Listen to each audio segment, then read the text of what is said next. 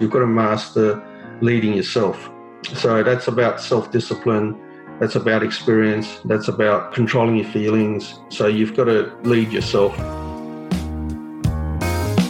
From Wize Mentoring is the Wize Guys podcast, a show about accounting and bookkeeping practice owners and the many stories, lessons, and tips from their experience of transitioning from a time poor practice to a business that runs without them. I hope you enjoy and subscribe. You mentioned a lot about building extraordinary systems, and I think it's very t- topical here to talk about the marketing division, so division two in the org chart, because if we get this part right, it makes division three uh, so much easier to implement.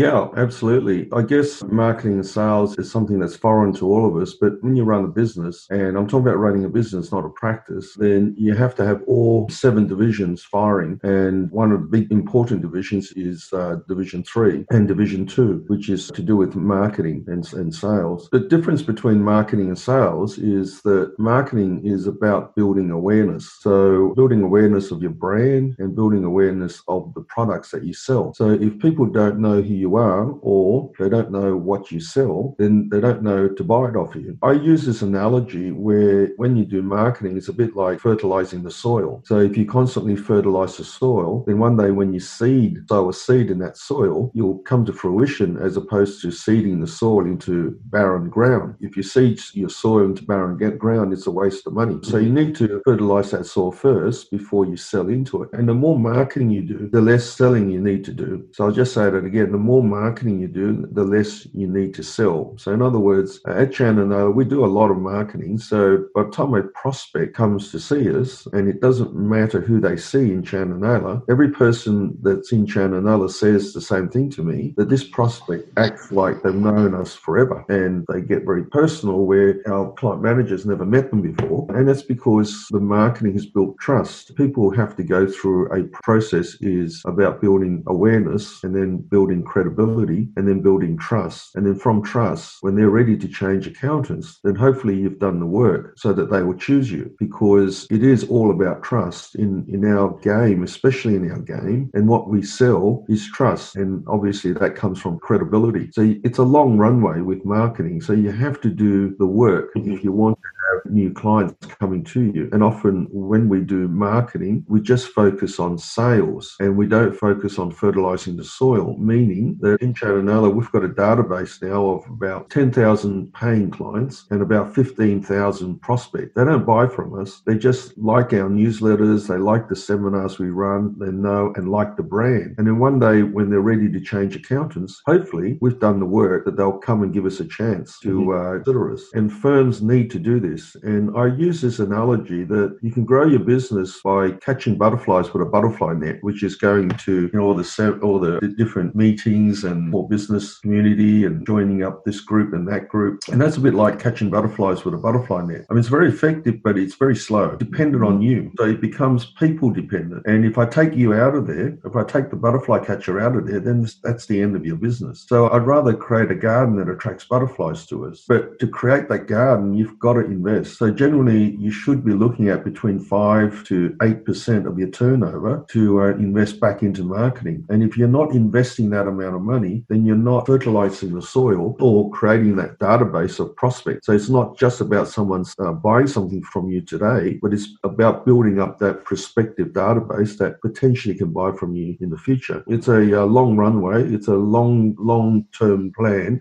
a game, if you like, and you've got to put aside a certain amount of your money, and you know I call it a balance sheet investment.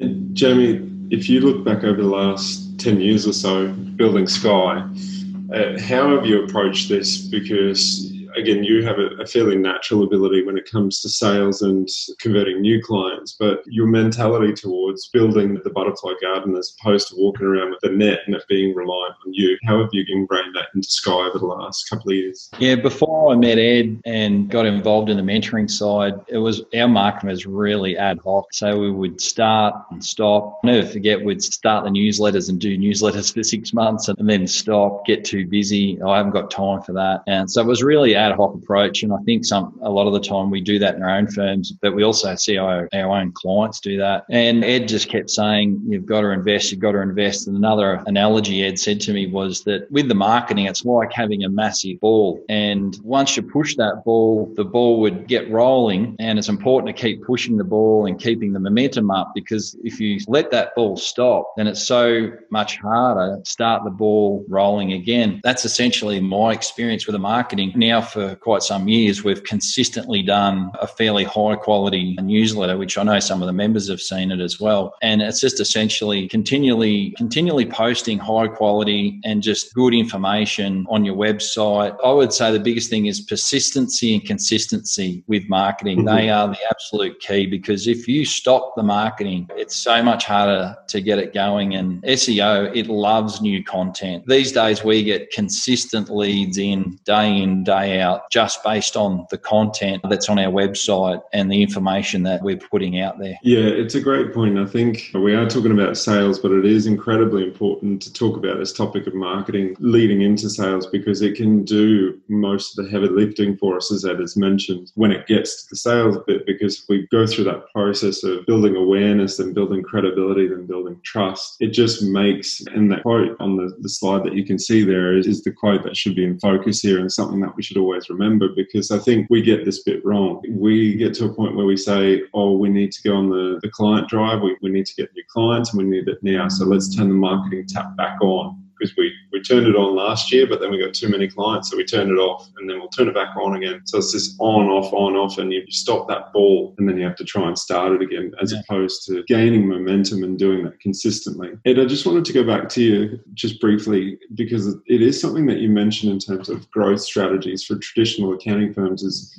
to, to increase sales, we decide to bring a partner. And in the back to your analogy of the butterfly net, that's another person with a butterfly net as opposed to building that, that garden. So, what's your view on that? Yeah, absolutely. And for different reasons, people can have a business model where they rely on people to grow their business. So, typically, when you do that, you then you know bring in a partner, a finder, to join you. And a lot of the big firms do that. Their model, their business model, is to you know bring in a partner that's a finder or someone that's out there catching butterflies. And often, if you build a business model around people like that, then obviously when they retire, the whole growth stops and in a lot of these really big firms, like the big fours, a lot of their policies are that when you reach a certain age, you've got to retire and there's no equity. They don't pay you any equity out. And I think that's a really silly model because you're building it around people. Whereas the model that I've come up with is to build it around systems and processes so that you're not people dependent. So you don't have to go out there hunting for these finders. And often you read in the newspaper that this big four firm pinched this partner from that big four firm and it's like a badge of honor and I think that's crazy. That's one aspect of it. The other aspect of it, of course, is if you don't have processes and systems like we do in Wize, then you have to have people to hold the whole thing together. So your people becomes your systems. And if you have people that becomes your systems, then you become people dependent again. And then, of course, they hold you to ransom because you're so dependent on these people. Often when a firm's growing and they don't focus on their systems or they don't know what systems to put in place, they'll invite another partner in to hold the whole thing together. And then when it grows again, then they'll hire, uh, pull in another partner to hold the whole thing together. And typically, you get to about a million dollars per partner before they hemorrhage, and then they need to look for another partner because they're people dependent, not systems dependent. And when you look at the BRW's top 100 accounting firms, they're all got about a million dollars per partner. So if it's a, a $2 million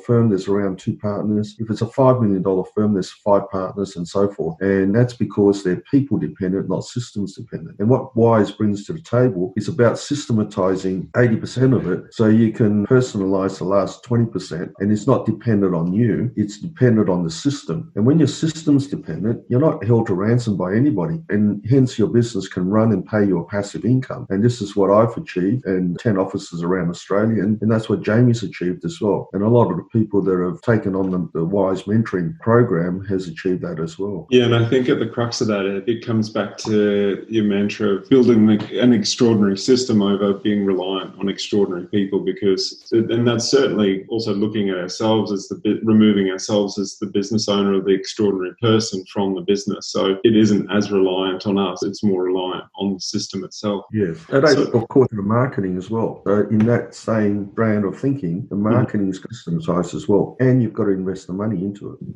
Yeah, and the the system then creates that consistency, and because if it is still reliant on humans, the consistency just disappears. I think. Correct. Thanks for tuning in. If you liked this episode, please remember to subscribe and leave us a five star review. For more practical, wise tips on how to build a business that runs without you, head over to wizementoring.com forward slash podcast to download a free copy of the Accountant's 20 Hour Workweek Playbook. We've included a link in the show notes below. See you on the next episode.